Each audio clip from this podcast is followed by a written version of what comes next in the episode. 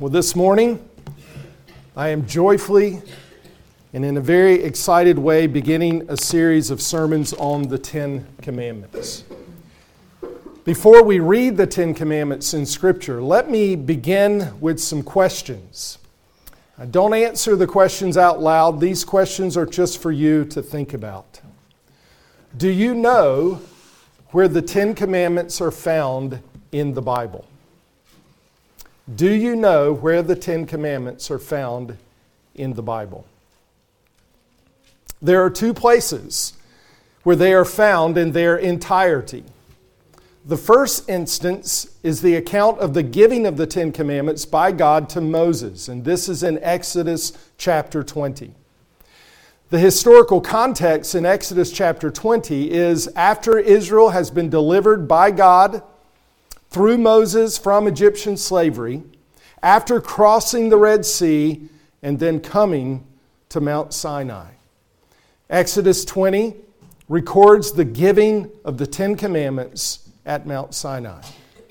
The second place the Ten Commandments are found in their entirety is just before Israel enters into the promised land, the land of Canaan. After 40 years of wilderness wanderings, the people of Israel are in the plains of Moab and they're about to cross over the Jordan and into Canaan. Before they enter the promised land, Moses reiterates the law of God and recites the Ten Commandments again. This is in Deuteronomy chapter 5. The Ten Commandments are also referred to in other places in Scripture, in the Old and New Testaments, in part or as a unit by various designations.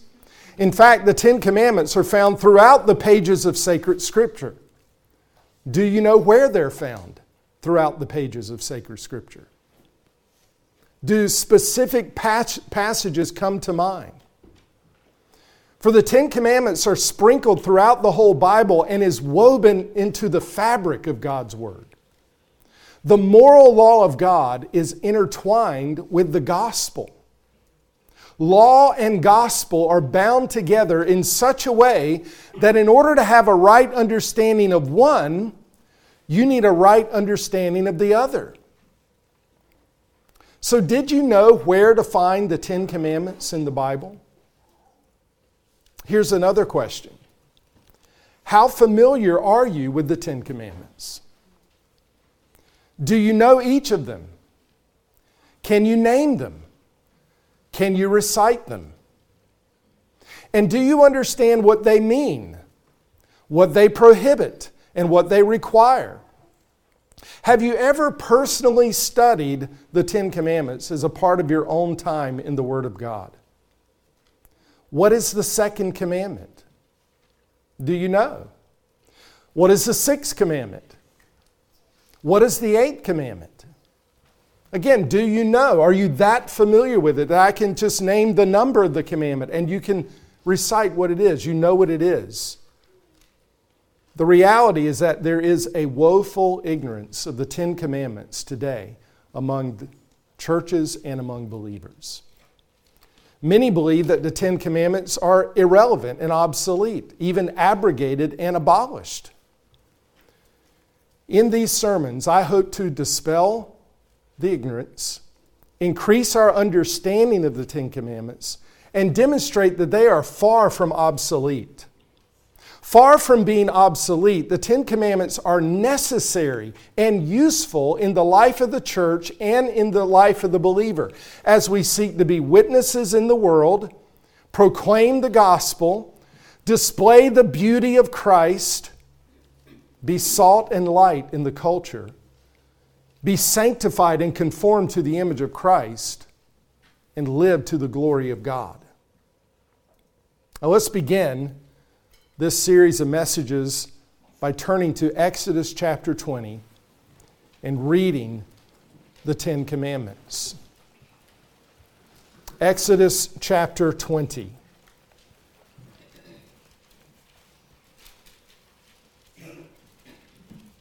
I'll be reading verses 1 through 17. Hear the word of God. Then God spoke all these words, saying, I am the Lord your God, who brought you out of the land of Egypt, out of the house of slavery. Here's the first commandment You shall have no other gods before me. Then the second commandment is found in verses 4 to 6. You shall not make for yourself an idol, or any likeness of what is in heaven above, or on earth beneath, or in the water under the earth. You shall not worship them or serve them, for I, the Lord your God, am a jealous God, visiting the iniquity of the fathers on the children, on the third and fourth generations of those who hate me but showing loving kindness to thousands, to those who love me and keep my commandments. Here's the third commandment, verse 7 You shall not take the name of the Lord your God in vain. For the Lord will not leave him unpunished who takes his name in vain. Here's the fourth commandment, verses 8 through 11. Remember the Sabbath day to keep it holy. Six days you shall labor and do all your work, but the seventh day is a Sabbath of the Lord your God. In it you shall not do any work, you or your son or your daughter, your male or female servant, or your cattle, or your sojourner who stays with you. For in six days the Lord made the heavens and the earth, the sea and all that is in them, and rested on the seventh day. Therefore, the Lord blessed the Sabbath day and made it holy. Now, those are the first four commandments, what we typically call the first table of the law. It pertains specifically to our relationship to God. And then there is the second table of the law, beginning with the fifth commandment, which pertains to our relationships with others, beginning with the parent child relationship in the home.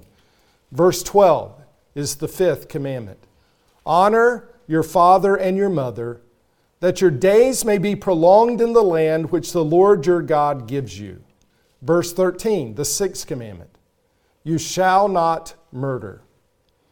Verse 14, the seventh commandment you shall not commit adultery. Verse 15 is the eighth you shall not steal. Verse 16 is the ninth you shall not bear false witness against your neighbor. And then verse 17, the tenth commandment you shall not covet your neighbor's house. You shall not covet your neighbor's wife, or his male servant, or his female servant, or his ox, or his donkey, or anything that belongs to your neighbor. These are the Ten Commandments. The first four commandments address our relationship, duties, and responsibilities to God. And the last six commandments address our relationship, duties, and responsibilities to man to one another. In the first four commandments, we are commanded to worship God alone and to worship God aright. In the last six commandments, we're commanded to rightly relate to others and love them as we should. The Ten Commandments, a summary of the moral law of God, are summed up by the word love. Love God, love your neighbor. Jesus said in Matthew 22, verses 37 to 40, You shall love the Lord your God with all your heart, and with all your soul, with all your mind, and with all your strength. This is the great and foremost commandment. There he's referring back to what we call Deuteronomy chapter 6, verse 5. Then Jesus said, The second is like it. You shall love your neighbor as yourself, referring to Leviticus chapter 19, verse 18. And then he said, On these two commandments, love God, love your neighbor, on these two commandments depend the whole law and the prophets. Romans 13, verse 10 says, Love is the fulfillment of the law. So the Ten Commandments tell us what love looks like love for God and love for others. And yet, there are those, as I referred to, maybe many today, who do not believe the Ten Commandments are applicable for us. Are these Ten Commandments for today? Are they perpetual moral law? Are they binding upon all? Or were they given only to the nation of Israel in the Old Covenant and are now obsolete and abrogated, not applicable to the church in the New Covenant? What does the New Testament say about these things? Did Jesus set them aside? Did he abolish the Ten Commandments? Did the New Testament writers view them as obsolete, or did they assume that they're still binding? Are the Ten Commandments a summary of the perpetual moral law of God? If so, how are they to be used? What are proper uses and what are improper uses of the moral law of God? And what is the relationship of law and gospel? These are all very good and important questions. In addition to preaching on the Ten Commandments themselves, these are some of the questions that I'll seek to answer from Scripture. As I said, many churches and believers don't believe the Ten Commandments are relevant to the church or to the believer. Contrary to that, at Grace Fellowship Church, we believe that the Ten Commandments are a summary of the perpetually binding moral law of God. There is a perpetually binding moral law which comes from God. The moral law is known by the light of nature and by revelation from God. It's known by the light of nature. That is, it's written on the hearts of people, it's written upon their consciences. It's also known by revelation from God, sometimes as we read in Scripture, spoken by God, as on this occasion in Exodus chapter 20 to Moses. Sometimes written like the tablets of stone, and now in the completed canon of sacred Scripture. In sacred Scripture, the Ten Commandments are a summary of the moral law of God. In the Bible, we have more than the Ten Commandments, for the Ten Commandments are the moral law summarily comprehended. That's an important phrase. Summarily comprehended, as the Westminster Catechism says. We'll talk about that. We'll talk about that not only a little bit this morning, but along the way as we look at the commandments. The Ten Commandments are the moral law of God summarily comprehended. That is, understood and known by way of summary. It's not exhaustive. We need the whole of the revealed Word of God, sacred Scripture, to have even more clarity and specificity regarding God's moral will for us. But we need the Ten Commandments, for there we find the moral law of God summarily comprehended. Now, the temptation is to jump right into the commandments themselves explaining and expounding upon them. But there's some questions that need to be asked and answered before we jump into the first commandment. Let me explain why I say that. And let me give you an illustration that might help this morning to, to explain why I'm doing what I'm doing and how I'm going to do it. These first things, these introductory matters, may seem to be unrelated and unimportant to some of you kind of like wash, watching a person who's preparing a dish, tossing in a pinch of salt here, a little pepper there, an ingredient here, an ingredient there, pausing a little bit to let something set up, or maybe putting some of those ingredients in a refrigerator as a part of preparing the, the dish. Before adding those things to the whole, it needs to set up and be prepared. And However, in the end, all the ingredients and steps are necessary for the completed dish to be tasty and satisfying. And so, like watching someone put together a dish, it may seem like certain ingredients and steps are not necessary or all that important. Why is he doing that? Or why is she putting a little uh, pinch of salt there? And why does it need to set up here? And may not seem to matter, but in the end, the finished product is dependent upon each step and each ingredient. Or maybe a better way to understand it is like a building with a foundation.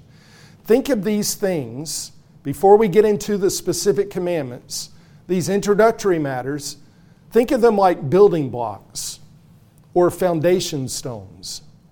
These building blocks and foundation stones will aid us in understanding and obeying the commandments themselves. We may want to rush the superstructure itself, but the structure won't stand if we skip the building blocks and the foundation. And the building might be abandoned altogether or not used properly if we don't understand the foundation upon which the building stands. So I'm going to lay some foundation stones and some building blocks before we get into the specific commandments. So let me begin with a very basic building block and foundation this morning. Here's the first question What are these commandments called? What are these commandments called? Now, you might say that's like throwing a little pinch of salt into some bowl, how does that really help it? Is it really going to make a difference in the end? It may seem like an unimportant question. What are these commandments called? But they're actually very, it's a very important question. And so, to answer the question, let us consider the designations of the Ten Commandments. The designations of the Ten Commandments. Designation means a name, a title, a description. What are the Ten Commandments called? What is their designation? What are the names, titles, descriptions of the Ten Commandments? This will help us lay a foundation that we might understand the commandments themselves. Now, I've been calling them the Ten Commandments. That designation is found in three places in Scripture. The first instance is in Exodus chapter 34, verse 28, when Moses goes up to Mount Sinai a second time. You remember the first time after Moses came down from the mountain, he threw down and shattered the tablets upon which the Ten Commandments were written because of the idolatry of the people. You remember while Moses was on the mountain, the people grew impatient with his return. So they made a golden calf and they worshiped before that calf. And so it says in Exodus 32, verse 19, it came about as soon as Moses came near the camp that he saw the calf and the dancing, and Moses burned with anger. And he threw the tablets from his hands and shattered them at the foot of the mountain. So Moses goes back up to the mountain a second time and receives what is called for the first time in Exodus 34, verse 28, the Ten Commandments. The second place where it is called the Ten Commandments is Deuteronomy chapter 4, verse 13, when Moses recounts God's dealings with Israel. Moses says there, So he declared to you his covenant, which he commanded you to perform, that is, the Ten Commandments. And he, God, wrote them on two tablets of stone. So there's a second occurrence where it's referred to as the Ten Commandments, Deuteronomy 4, verse 13. And then there is Deuteronomy 10, verse 4, where Moses said, He, that is God, wrote on the tablets the Ten Commandments, which the Lord has spoken to you on the mountain from the midst of the fire on the day of the assembly, and the Lord gave them to me. These are the only three places in which the tablets of stone containing commandments are specifically called the Ten Commandments. So they are called the commandments, the Ten Commandments. Sometimes you'll hear them called the Ten Words. The Ten Words. That designation comes from the Hebrew in the last three verses that I just read. The Hebrew translated as the Ten Commandments is Asarah Devarim, which translated more literally means the Ten Words. The Greek translation of the Old Testament translates it in this way Decalogus. Decalogus. You might hear in those Greek words another way we describe the, Ten Commandments. One way they're designated. Transliterating the Greek, or transliterating the Greek into the English, the Ten Commandments are sometimes called the Decalogue. Decalogus. In English, Decalogue. Ten words.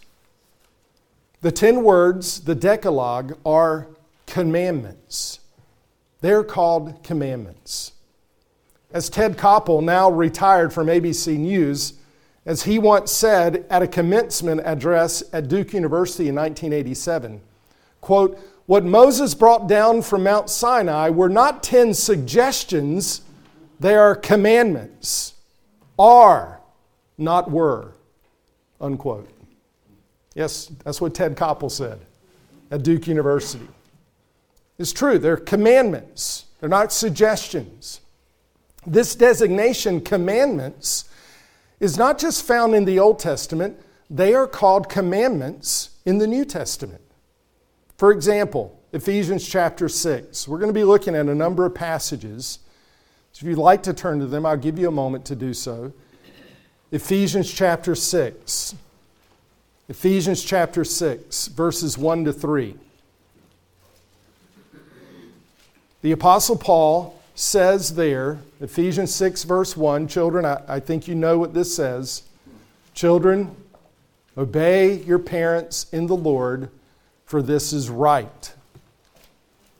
So that's Ephesians 6 1. Now, why is the obedience of children to parents right? Right in that verse translates the Greek word dikaios, which means righteous. On what authority is that right? On what authority is it right to obey your parents, children? Is this an arbitrary or socially constructed ethical principle? Or is there a commandment from God that binds children to obedience to their parents? And where does the Apostle Paul go to demonstrate the moral rightness and the moral righteousness of the obedience of children to parents? Well, he appeals to the Ten Commandments, and specifically to the fifth commandment.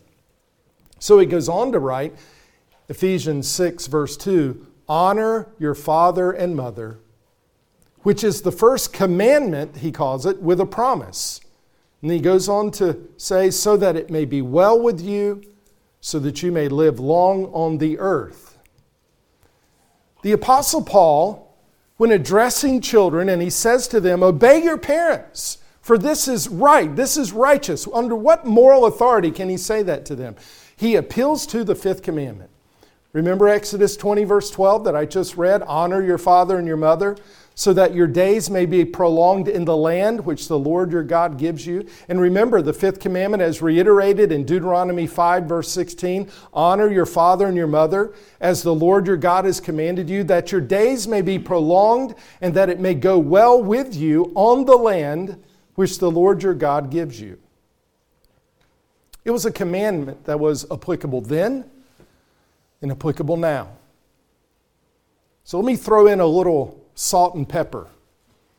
Or let me add another building block to the, the foundation as we're doing that as before we get into the specific commandments. And I'll explain a little further shortly and in much more detail next week.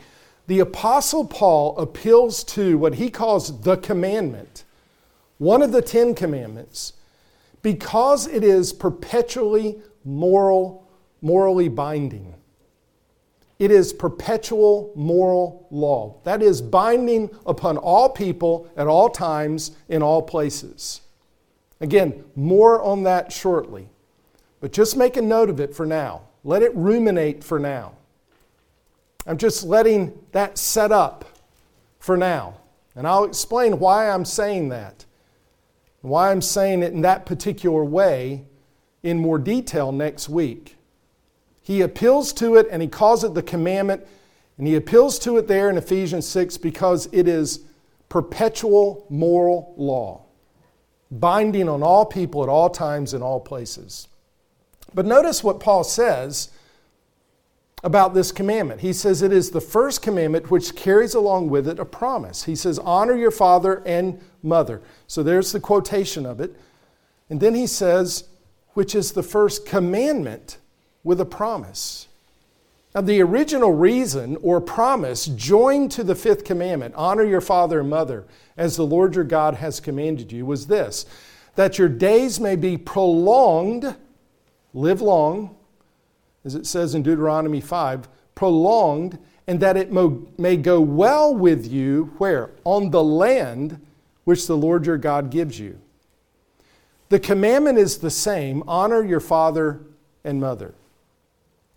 However, the context in which the commandment was originally given had specific implications for Israel as a nation and the covenant God made with them. The commandment is perpetually binding, but the application of the promise joined to the commandment is bound by the historical redemptive context. The command to honor father and mother is perpetually binding at all times for all people. It is immutable and unchanging because it is the moral law of God. It is the commandment of God.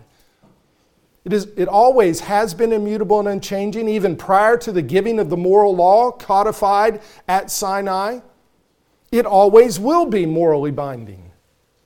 However, the promise given in conjunction with it finds or is tied to the occasion in which it is given. So just note for now that the Apostle Paul didn't say that he needed to repeat this particular commandment among the Ten Commandments so that everyone in the new covenant would know that this is now binding upon them. No, instead, the Apostle Paul assumes the perpetually binding nature of what he calls the commandment. So let's be clear about this. Again, I'm just throwing in a little salt and pepper. We're just going to mix it up a little bit. And eventually you're going to see as we look at Scripture, oh, this is the end product. This is why he's doing that. Let's be clear about this. There is no place in the New Testament that says each of the Ten Commandments needs to be repeated in order for them to be binding upon New Covenant believers. Now, some of you are saying, I know why he's throwing in that salt and pepper. Some of you saying, I don't understand why that's really important right now. But just make note of it. There is no place in the New Testament that says each of the Ten Commandments must be repeated in the New Testament for them to be binding upon New Covenant believers. That kind of hermeneutics wasn't the, wasn't the hermeneutics of the apostles. And it isn't in the New Testament. In fact, as we'll see in more detail next week from Jeremiah 31, verse 33, and from Hebrews 8, verse 10, in the new covenant, the believer is enabled by the Spirit to obey the commandments, the law of God, the moral law of God, for they are written on the heart, and the Spirit enables the believer to obey those things. Someone might say, but the Apostle Paul was referring to just one commandment in Ephesians 6, verses 1 to 3? Well, he was. However, the Ten Commandments are given as a whole, a unit, not as disconnected and unrelated commandments. Jesus treated them as a whole.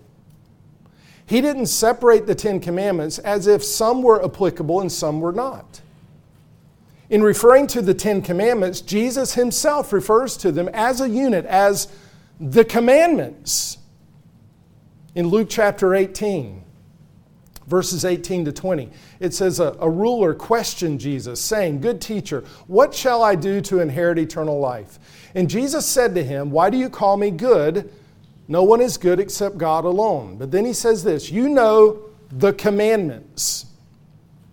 Do not commit adultery, the seventh commandment. Do not murder, the sixth. Do not steal, the eighth. Do not bear false witness, the ninth.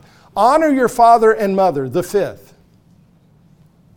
When Jesus said, you know the commandments, he's referring to the whole of the commandments given on tablets of stone.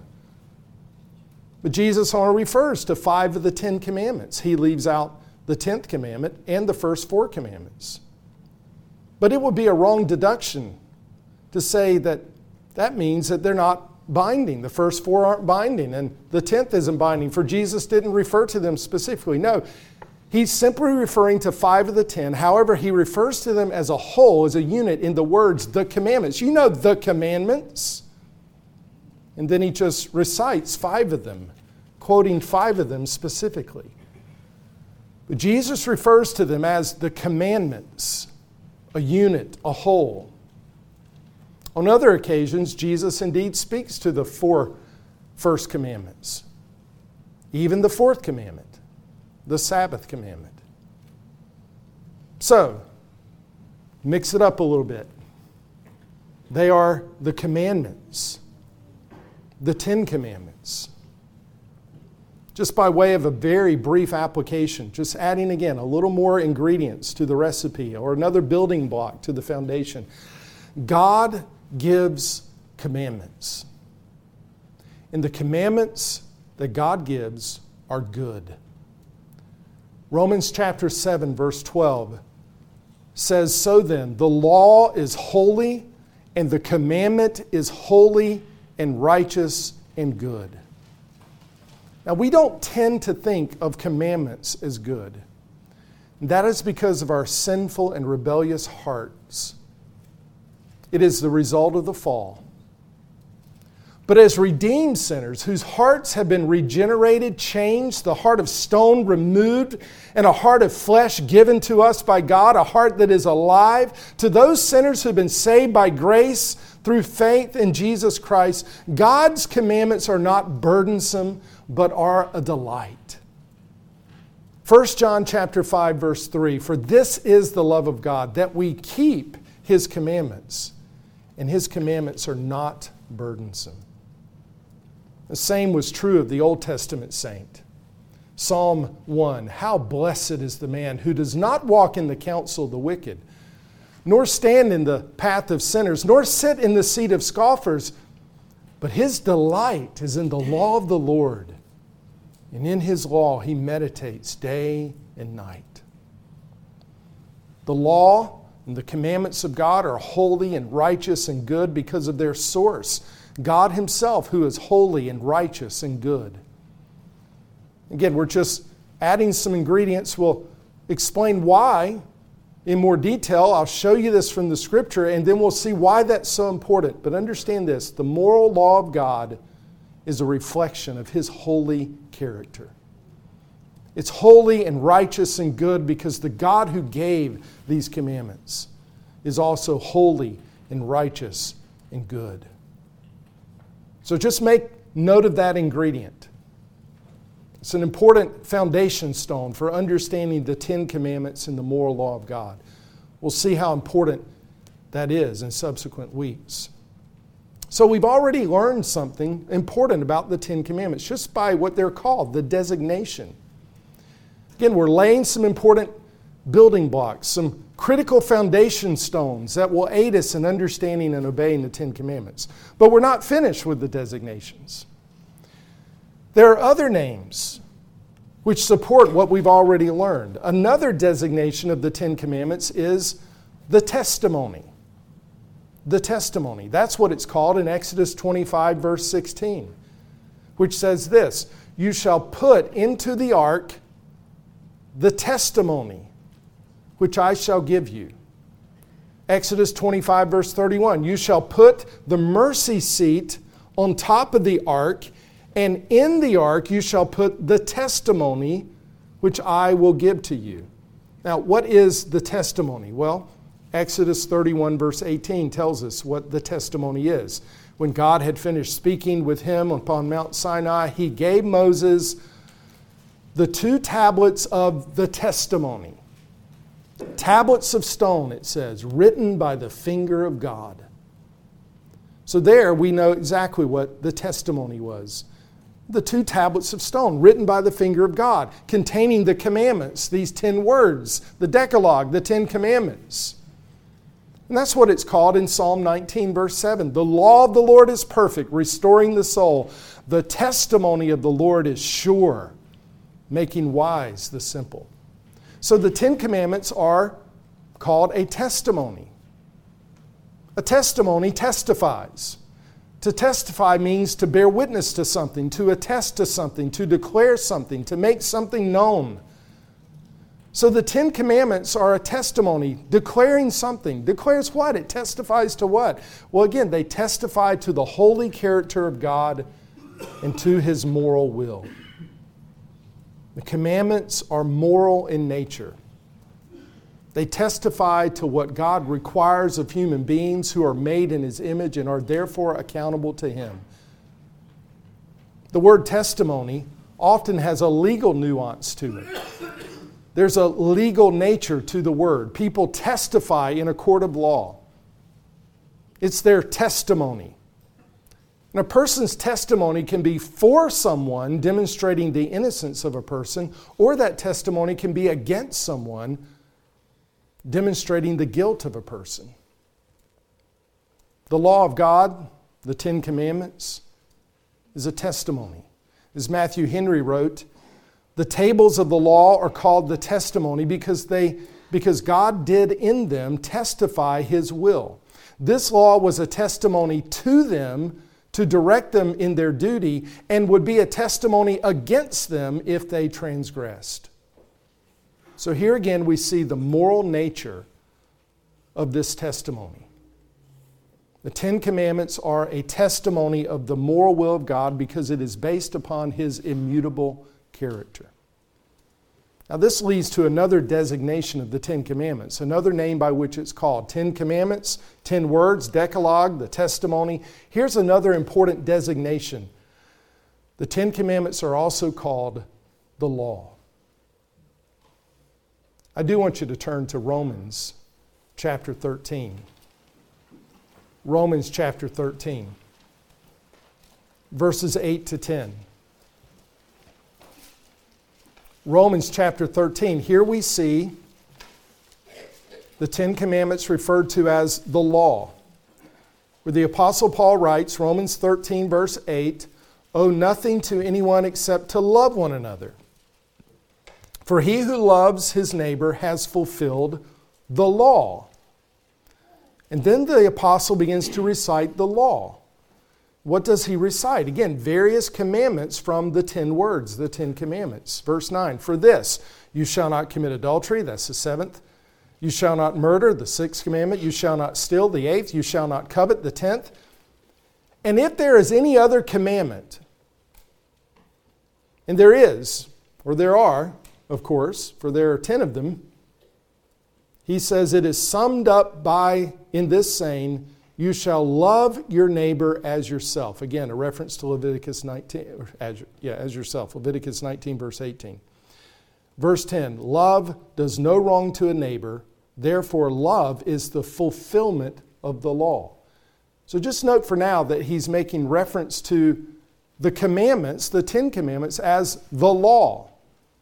We'll talk about love and law some people believe love cancels the commandments. No, fulfills the commandments, not makes them obsolete, but fulfills them. But just notice the Apostle Paul here calls the Ten Commandments, as he recites, not all of them, but some of them. But just because he doesn't recite all of them doesn't mean they're, bind, they're not all binding. You wouldn't say that the fifth commandment isn't binding because he doesn't quote it there. Well, the seventh, or excuse me, uh, the fourth or the the first, no, he's just reciting some of them. He says, It is the law. The Ten Commandments are the law.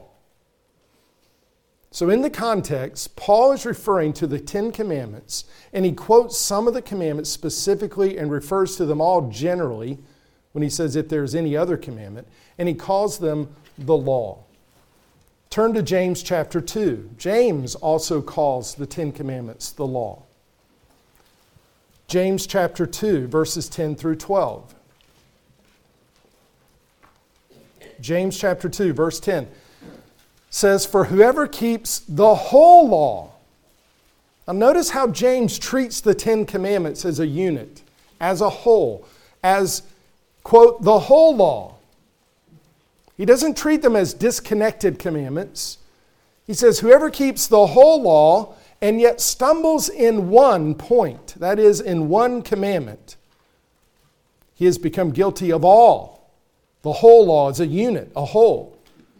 Again, I'm, I'm just throwing in the ingredients, making some observations. They're very important. So you see here, James is speaking of the whole law as a unit. Now, what law? And why is it that if a person breaks one commandment, that he's guilty of all. Well, it goes back to the source. the one who gave the Ten Commandments, God Himself, the one who is holy, holy, holy. So he says in verse 11, For he who said, and he's referring back to Exodus 20. Who said these things? God. He said, Do not commit adultery. That's the seventh commandment. Also said, Do not commit murder. That's the sixth commandment. In other words, the same God said both of those commandments. To break one is to fall short of the glory of God who gave his commandments that you might reflect his glory. Then he says, Now, if you do not commit adultery, the seventh, but do commit murder, the sixth, you become a transgressor of the law, referring to the Ten Commandments as a whole, as a unit. Verse 12 So speak and so act as those who are to be judged by the law of liberty. Notice the legal nature of his language here as those who will be judged. It's the law of God. To break it is to be guilty before the lawgiver, God Himself. But notice here how he talks about the law. It's the law of liberty. It's not a law of enslavement, but a law of liberty. That is the law of freedom. Sin enslaves, but the moral law of God gives freedom. But note again who said it. Who said it? He who said, verse 11, also said, God said it. These are the commandments of God. It is the law of God. Again, I'm just helping us to get some introductory things to be reminded this is the law of God. In Romans 7, verse 22, the Apostle Paul says, I joyfully concur with the law of God in the inner man. And in that chapter, he's referring to specifically the 10th commandment. Among those commandments, you shall not covet. These laws, are moral in nature, pertaining to the character of God, what He requires of those made in His image and who are accountable to Him. So, what are some of the designations? What are they called? The Ten Commandments, the Ten Words, the Decalogue, the Commandments, the Testimony, the Law, the Law of God. And because they are moral in nature, we categorize these Ten Commandments and we call them the moral law of God perpetually binding upon all people of all times and in all places. On next Lord's Day, I plan to demonstrate in more detail from the scriptures that the Ten Commandments are moral law perpetually binding upon all people at all times. However, let me just explain the proposition this week and then demonstrate it from the scriptures next week. Let me just add briefly a foundation stone that's very important, and then let me explain it more next week. Here's the proposition the Ten Commandments are a summary of the moral law of God, perpetually binding upon all people at all times and in all places. The Westminster Larger Catechism asks this question, question 93 What is the moral law? And here's the answer that is given The moral law is the declaration of the will of God to mankind directing and binding everyone to personal, perfect, and perpetual conformity and obedience thereunto, in the frame and disposition of the whole man, soul and body, in the performance of all those duties of holiness and righteousness which he owes to God and man, promising life upon fulfillment and threatening death upon the breach of it. And then it asks this question. Question 98 where is the moral law summarily comprehended? The answer the moral law is summarily comprehended in the Ten Commandments, which were delivered by the voice of God on Mount Sinai and written by him in two tablets of stone and are recorded in the 20th chapter of Exodus. The Baptist Catechism is similar to the Westminster Catechism. If you're not familiar with the Baptist Catechism, it goes back to 1693 and is sometimes called Keach's Catechism. The title Keach's Catechism refers to a man, a pastor, Benjamin Keach, who lived from 1640 to 1704. But another writer is believed to have participated in the writing of that catechism. Perhaps he was the main author of it, although his name is not often attached to it, William Collins, who died in 1702. Here's what the Baptist Catechism says in question 44 What is the duty which God requireth of man? The duty which God requireth of man is obedience to his revealed will. Question 45 What did God at first reveal to man for the rule of his obedience? The rule which God at first revealed to man for his obedience was the moral law. Question 46 Where is the moral law summarily comprehended? There's that language again. The answer the moral law is summarily comprehended in the Ten Commandments. Summarily comprehended. That's an important phrase. The Ten Commandments are not an exhaustive accounting of the moral law of God. It's the moral law of God summarily comprehended. Take the eighth commandment as an example. The commandment simply states, You shall not steal. However, along with that prohibition is joined a duty. You shall not steal. But joined to that is the understanding that you're instead to labor and to work. And therefore, the Apostle Paul says this in Ephesians 4, verse 28 He who steals must steal no longer. That's the eighth commandment. But rather must labor. That is one of the adjoined duties. And then Paul describes the labor to be done in this way performing with one's own hands what is good. For not all labor is good, some labor is wicked by the nature of the labor itself, what it is. And he gives one reason why a person is not to steal, but should, instead should labor. He says, so that he will have something to share with one who has need. There are other reasons for labor, but that's one of them. So you see, you shall not steal is not the sum total of the moral law of God pertaining to that. It is the moral law of God summarily comprehended. There is a duty joined to that. So, in the words of the Westminster Catechism, where a duty is commandment, commanded, the contrary sin is forbidden. And where a sin is forbidden, the contrary duty is commanded. Stealing is forbidden. But labor is one of the contrary duties that now is commanded. Take another commandment as an example you shall not commit adultery.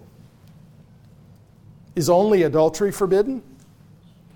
What about other forms and categories of sexual morality? The commandment is the moral law summarily comprehended, not an exhaustive list of all forms of sexual morality and violations of the marriage covenant. Again, as the Westminster Catechism so aptly explains, under one sin or duty, all of the same kind are forbidden or commanded. Therefore, some of the what is forbidden under the seventh commandment, you shall not commit adultery, includes this. Taking the Westminster Catechism, changing some of the words for my own. Here's what's forbidden adultery, fornication, rape, incest, sodomy, homosexuality, bestiality, lustful thoughts, inappropriate affections outside of marriage, immodest clothing, filthy talk, sexual innuendo, innuendo, unlawful marriages and unlawful divorces. These are just to name some of those things forbidden by the seventh commandment you shall not commit adultery. On the other hand, what does it say is required?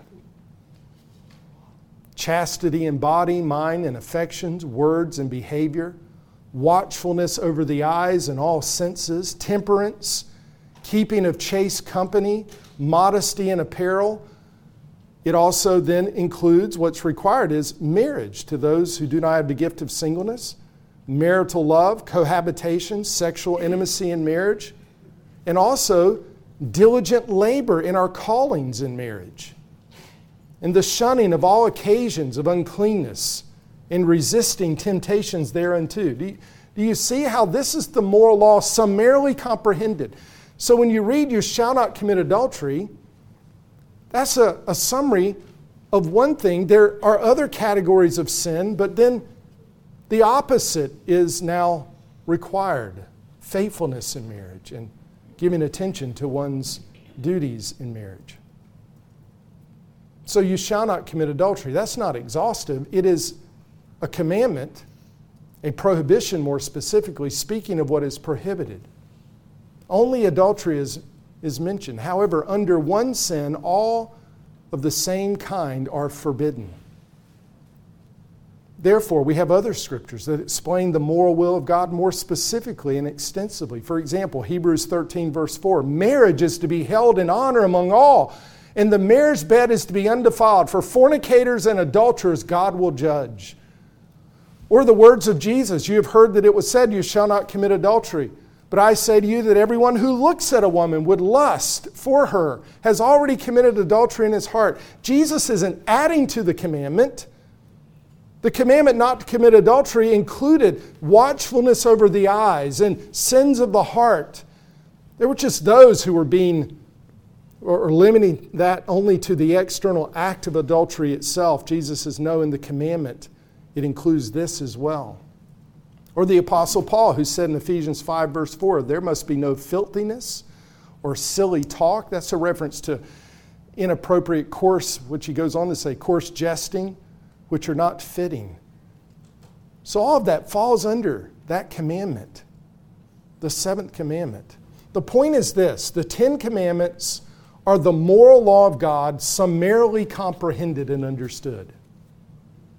Again, next Lord's Day, I plan to demonstrate that the Ten Commandments indeed are the moral law of God, summarily comprehended, perpetually binding upon all people of all times and all places, and show you this from the Scriptures. But these are just foundation stones, building blocks. Let me conclude by reminding us of the goodness of the Ten Commandments and the law of God. And let me do so by giving you three words and briefly applying that sin, Savior, Spirit. Sin. The law of God is good because it shows us our sin. As we sang in the hymn, the law of God is good and wise and sets his will before our eyes. It shows us the way of righteousness and dooms to death when we transgress. Its light of holiness imparts the knowledge of our sinful hearts, that we may see our lost estate and seek deliverance ere too late. And then the fifth stanza of that hymn says, The law is good, but since the fall, its holiness condemns us all. It dooms us for our sin to die and has no power to justify. So the law of God is good because it shows us our sin. As the Apostle Paul said in Romans 3, verse 20, for through the law comes the knowledge of sin. For all have sinned and fall short of the glory of God. But as we'll see as we go through these Ten Commandments and understand it, understand them, there's a Savior there is one who rescues from the guilt of sin. That's why we sing in that hymn To Jesus we for refuge flee, who from the curse has set us free, set us free from the curse of sin, and therefore humbly worship at his throne, saved by his grace through faith alone. There is a Savior. The law of God, the Ten Commandments, condemns us. It shows our guilt. It's legal in nature. But there's a Savior. As Jesus said in Matthew 5, verse 17, He came to fulfill the law. Romans 5, verse 12, through one man sin entered into the world, and death through sin. And so death spread to all men because all sinned. But then Romans 5:18 says, through one act of righteousness there resulted in justification of life. Jesus was completely righteous. He was obedient to the Father. He kept the moral law of God completely. There was no stain of sin in him. 2 Corinthians 5:21 The Father made him the Son who knew no sin to be sin on our behalf so that we might become the righteousness of God in him. There is a savior, the Lord Jesus. But the third word, spirit we sang the third stanza to those who help in Christ have found and would in works of love abound. It shows what deeds are his delight and should be done as good and right. Those who have placed their faith in Jesus now delight in his law. We do not keep the law to be forgiven for our sins. We keep the law because we delight in the giver of the law and desire to bring him glory. And how can we, sinners that we are, keep the law? By whose power and whose strength? By the Spirit, the Holy Spirit whom he has given to us. Remember the promise of Ezekiel 36, verse 27 I will put my spirit within you and cause you to walk in my statutes, and you will be careful to observe my ordinances. The words of Romans 8, verses 3 and 4 For what the law could not do, weak as it was through the flesh, it couldn't justify. Because of our weakness of flesh, our sinful nature, what the law couldn't do, God did how? Sending his own son in the likeness of sinful flesh, and as an offering for sin, there's the Savior. He condemns sin in the flesh. Why? So that the requirement of the law might be fulfilled in us. And listen to this phrase who do not walk according to the flesh, but according to the Spirit. This law is a delight for those of us who've been born of the Spirit. For the Spirit indwells us and causes us to, to delight in the law and commandments of God, and indeed enables us by His almighty power to keep them to His glory. Let's bow our heads together in prayer. Our Father in heaven, I pray again as we have just embarked upon introductory matters, the beginning things, first things, just beginning to understand some things about your law, the Ten Commandments. Lord, I pray that we might come to these things and again understand the importance of your law, the importance of the moral law, the importance of the Ten Commandments. Lord, I pray that, that we might come to the scriptures and say, What says the Word of God? Lord, I pray maybe for some who've been influenced by various hermeneutics, various ideas that, that really aren't in Scripture, that are contrary to this, and therefore just the thought of a series of sermons on the Ten Commandments seems to be irrelevant, or at least for some of the commandments. Lord, I pray that you might use these messages to help us to go to your word and, and see that indeed they are not obsolete, but they are relevant for us again in evangelism as we live in the world, and for us as believers, as we seek to please you. For as Jesus said, if you love me, you will keep my commandments. And there is no contradiction and should be no division between the law of God and the law of Christ. For he fulfilled this law and so, Father, I pray, give us understanding of these things. And I pray, Father, that you would use it even in our midst to give us moral clarity in the midst of all the, the confusion around us. And, Lord, even within the visible church, Lord, where there's confusion about what you require of people made in your image, accountable to you, and what you require of us as your people, the church, Lord, those who are your own possession. Lord, help us to understand the nature of the new covenant.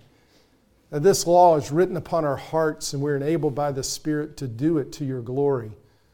This is how we are pleasing to you. And so, Father, we pray, help us to see the goodness of your law and the goodness of these commandments. And help us see, to see the glory and righteousness of Christ, who is altogether lovely and righteous and holy. And it's in his name we pray. Amen.